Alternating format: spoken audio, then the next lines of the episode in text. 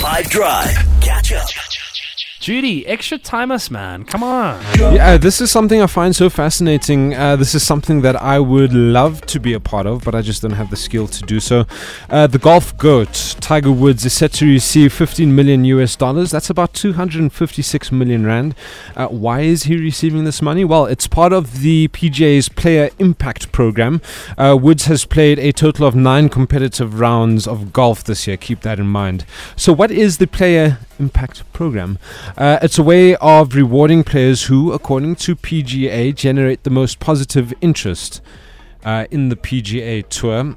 Kind of like a uh, so LIV Golf doesn't have this.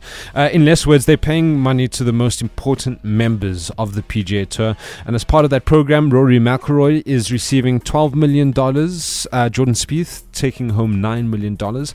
Uh, in total, they paid uh, 23 players. Uh, they paid the top 20 players who were chosen through objective measurement criteria via five categories, which includes brand exposure, Google search data, media mentions, um, general awareness, MVP index, which has to do with social media as well.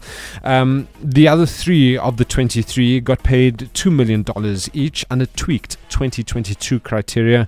Uh, I think this is, I don't know how to feel about it, but that's what I have for you today. If uh, this were a bit of a real bit of extra time, this is when the ref will blow the whistle because it's finished like this.